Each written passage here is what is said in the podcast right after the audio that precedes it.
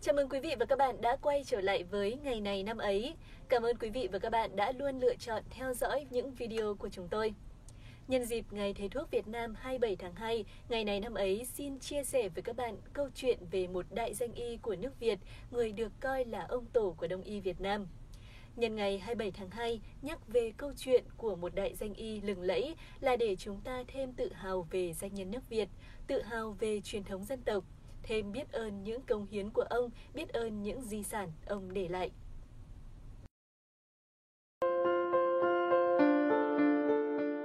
Đến với nghề y, danh y Lê Hữu Trác, hiệu là Hải Thương Lãn Ông, sinh ngày 12 tháng 11 năm 1724, quê ở làng Liêu Xá, huyện Đường Hào, phủ Thượng Hồng, trấn Hải Dương, nay là xã Liêu Xá, huyện Yên Mỹ, tỉnh Hưng Yên. Ông là con út trong gia đình có 7 anh em. Chính vì vậy, người trong gia đình thường gọi ông là cậu chiêu Bảy.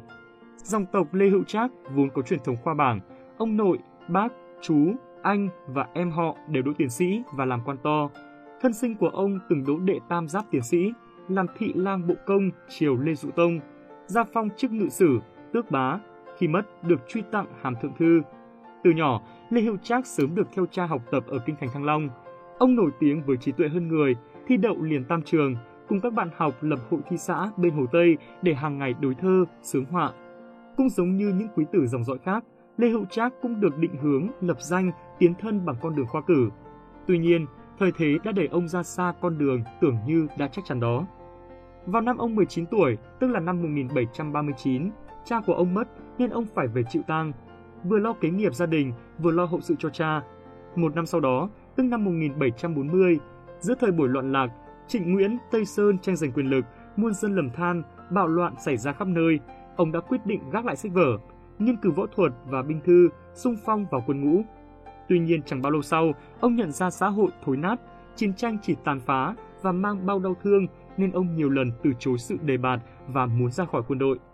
Đến năm 1746, nhân khi người anh trai ở Hương Sơn mất, ông liền viện cớ về nuôi mẹ già, cháu nhỏ thay anh để xin ra khỏi quân đội và theo đuổi chỉ hướng mới. Lê Hữu Trác bén duyên với nghề y có lẽ từ một trận ốm. Sau khi rời khỏi quân đội, ông mắc trận ốm nặng do ảnh hưởng của những năm tháng vật lộn trong quân ngũ, cộng với gánh vác công việc gia đình nặng nhọc. Bệnh của ông chạy chữa tới 2 năm mà không khỏi. Đến sau nhờ lương y Trần Độc, người Nghệ An nhiệt tình chữa khỏi. Vị lương y này là bậc lão nho, học rộng biết nhiều nhưng thi không đỗ, trở về học thuốc. Trong thời gian chữa bệnh, Lê Hữu Trác thường hay nghiên cứu sách y học Phùng Thị Cẩm Nang của Trung Hoa. Với trí thông minh và khả năng hiểu sâu sắc vấn đề, ông nhanh chóng nắm bắt được chân lý trong sách và nhân nhóm đam mê học về y thuật. Lương y Trần Độc nhận thấy sự tinh thông và quyết tâm của ông nên bày tỏ mong muốn truyền nghề. Từ đó, ông quyết chí theo học nghề thuốc.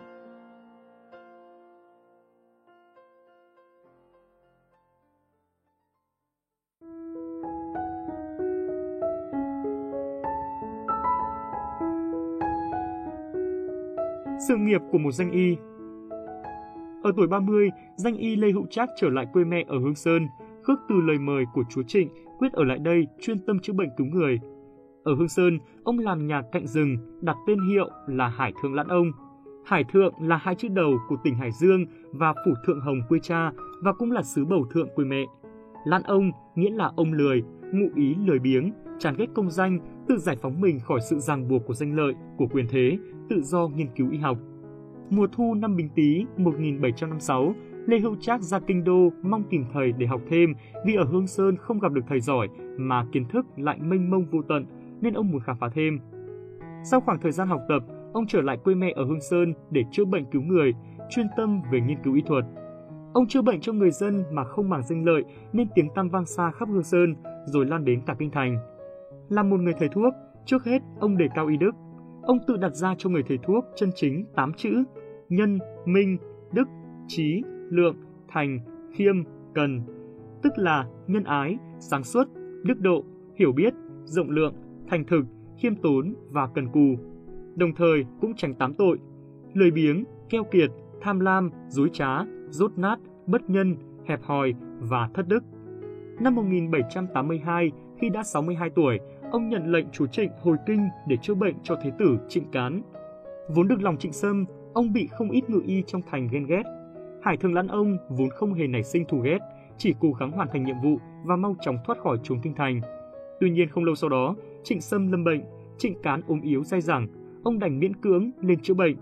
Dù đã được chữa khỏi, nhưng do tuổi cao sức yếu, chỉ ít lâu sau, Trịnh Sâm băng hà, con trai là Trịnh Cán lên kế vị. Nhân lúc triều đình đang có người tiến cử thái y mới, Hải Thường Lan ông viện cớ tuổi già và thoái lui về quê. Để hiểu thêm về tài năng và nhân cách của Hải Thường Lan ông, có lẽ chúng ta phải nhắc thêm đến một câu chuyện ông luận tranh về y học với một viên thầy thuốc người Trung Quốc. Trong y dương án, Lan ông đã kể lại câu chuyện như thế này. Chuyện kể rằng, tại miền Nghệ An, nơi Hải Thường Lan ông sinh sống, có viên thầy thuốc họ Lâm là lang y trong dinh quan, giữ đồn Vĩnh Dinh. Vốn là người Tàu, khá am hiểu về y thuật nên được các quan quân kính nể. Có một lần, thân mẫu của quan giữ đồn Vĩnh Dinh đã ngoài 70 tuổi bị cảm mạo hơn tháng mà không khỏi, sau đó lại chót ăn bánh nên đầy bụng khó tiêu. Thầy thuốc họ Lâm dốc sức cứu chữa mà không được, bệnh cứ biến chứng lung tung. Quan Vĩnh Dinh cho là hết cách, một mặt chuẩn bị hậu sự cho bà cụ, mặt khác cho người đi mời Hải thượng Lan ông như một cách cầu may. Lan ông thăm khám thì thấy lão phu nhân tinh thần rối loạn, đỉnh đầu nóng như lửa đốt, mồ hôi rầm rề, ngực cũng nóng như lửa, người vật vã không yên, lại thêm trừng trướng khiến càng thêm suy nhược. Lăn ông bắt mạch thật kỹ và phát hiện khí âm trong cơ thể gần như tiêu tan hết, khí dương còn không bao nhiêu. Tình hình rất nghi ngập, ông suy tính phải gấp dùng thuốc bồi bổ thận thủy để giữ gìn nguyên khí, khiến nó thêm sinh sôi thì mới cứu vãn được. Lan ông cho mọi người biết với tình hình hiện tại thì nên dùng thang bát vị hoàn, trong đó giảm hai vị thuốc là đan bì và trạch tả, thêm vào ba vị là mạch môn, ngũ vị và ngưu tất, rồi phan nước nhân sâm vào cho uống. Ông chẳng ngờ do đó mà nổ ra cuộc tranh luận rằng co với thầy thuốc họ Lâm. Quan lớn nghe thế càng nghi ngại, cứ dùng rằng không quyết, Lan ông hết cách thuyết phục, đành xin cáo lui.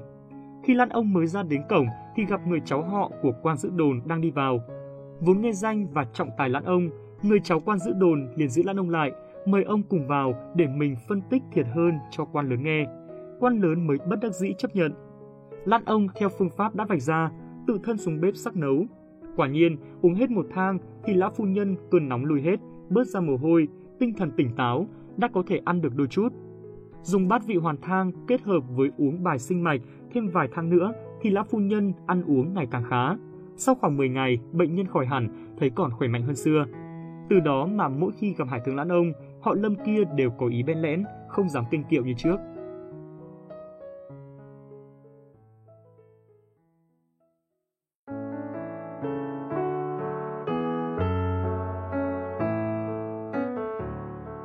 những di sản y học danh y Lê Hữu Trác. Trong cuộc đời của mình, ngoài việc tận tình chữa bệnh cứu người, danh y Lê Hữu Trác còn nuôi hoài bão, truyền nghề cho thế hệ sau. Ngoài việc mở lớp đào tạo người trẻ đam mê y học, ông còn viết sách và để lại nhiều di sản quý giá cho đời sau.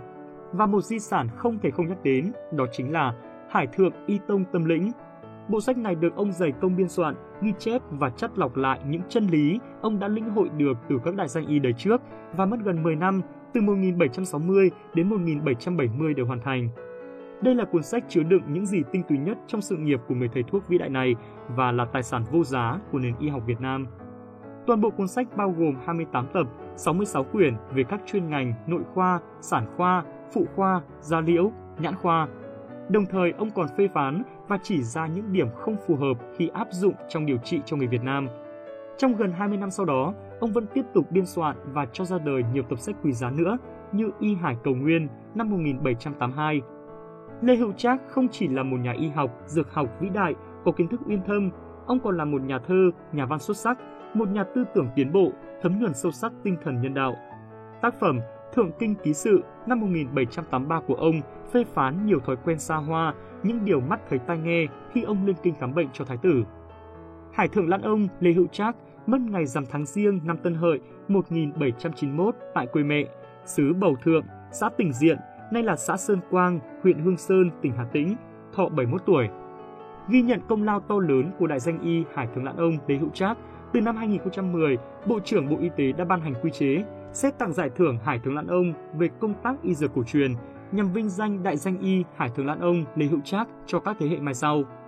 Hai năm một lần, Bộ Y tế tổ chức xét tặng danh hiệu cao quý này cho các thầy thuốc, các cán bộ làm công tác nghiên cứu, giảng dạy, các cán bộ làm công tác quản lý, phát triển dược cổ truyền có thành tích xuất sắc trong lĩnh vực y dược cổ truyền.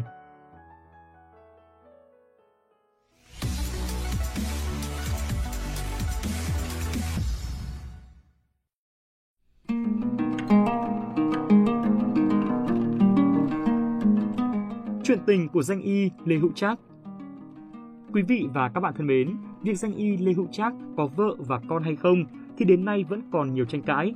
Chỉ có một chuyện tình của ông vẫn được nhiều người luôn nhắc tới. Chuyện kể rằng, khi Lê Hữu Trác vẫn còn trẻ và sống ở quê nhà Liêu Xá, cha của ông là tiến sĩ Lê Hữu Mưu có hứa hôn cho ông với một người con gái quan đồng triều. Các thủ tục dạm hỏi đã hoàn tất, chỉ đợi ngày cưới là nên duyên vợ chồng.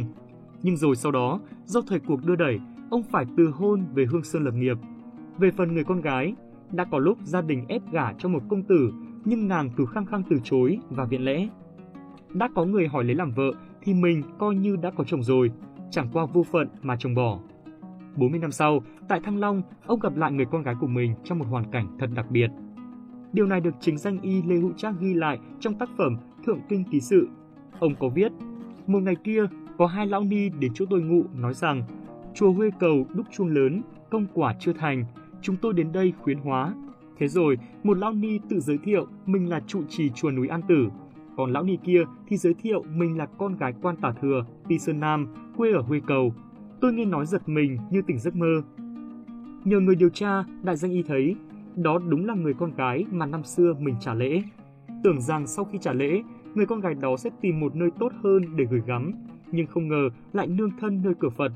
Ông cũng nghe nói người con gái đó được rất nhiều người hỏi xin cưới làm vợ, nhưng bà đều từ chối. Hối hận về những điều mình đã làm, nay thấy người cũ làm ni, ông xin tặng một ngôi chùa vừa để trả ân, vừa để chuộc lỗi, nhưng bà đã từ chối. Ông có hỏi bà có cần gì không, thì bà trả lời rằng Chúng ta vì duyên cách trở mà không đến được với nhau, nhưng dù sao cũng là nghĩa vợ chồng. Khi chết đi, tôi không cầu gì, chỉ xin ông một cỗ quan tài để sau này khi xuống hàng tuyền cũng không phải tủi hờn vì duyên phận quá bạc bẽo. Ông nghe xong cảm động không nói nên lời.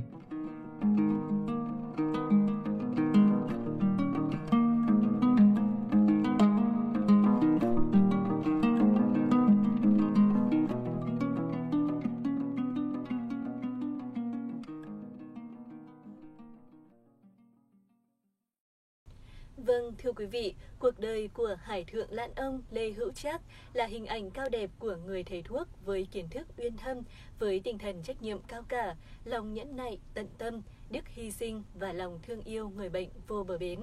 Ông xứng đáng được tôn vinh là đại danh y, là ông tổ của Đông y Việt Nam, là tấm gương sáng chói về y đức, y đạo, y thuật cho đời sau noi theo.